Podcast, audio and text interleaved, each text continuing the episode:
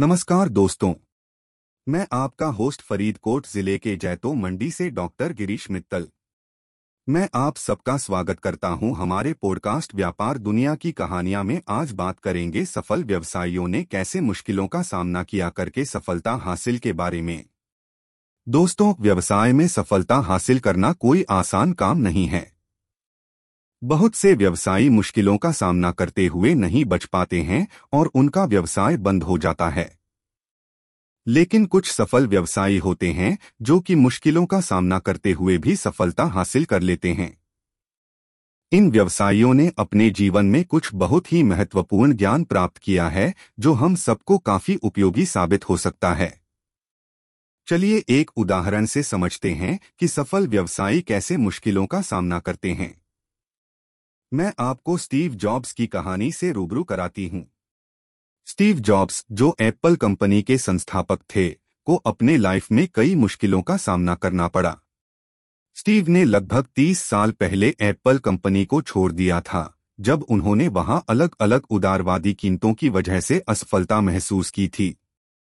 इसके बाद स्टीव ने असफलताओं से सीखते हुए पुनः एप्पल में एंट्री कर दी थी और उन्होंने उसे दुनिया का सबसे सफल कंपनी बनाया।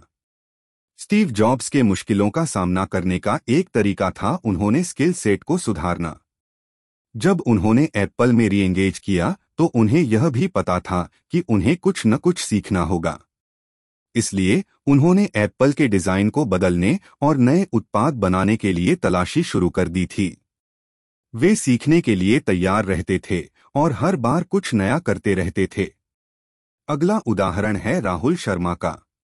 राहुल ने अपना व्यवसाय शुरू करते समय भी एक से एक मुश्किलों का सामना करना पड़ा। उन्होंने अपने व्यवसाय को शुरू करने के लिए बाहुल्य में निवेश किया, लेकिन बाद में ये सब असफल हो गया।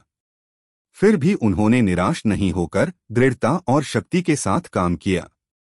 धीरे धीरे उन्होंने अपने व्यवसाय को सफल बनाने के लिए सोचा और उन्होंने अपनी बिज़नेस के दिशा निर्देशों को बदल दिया।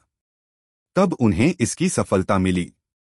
दोस्तों, अब हम बात करते हैं कि सफल व्यवसायी क्या करते हैं, जिनसे वे मुश्किलों का सामना कर पाते हैं।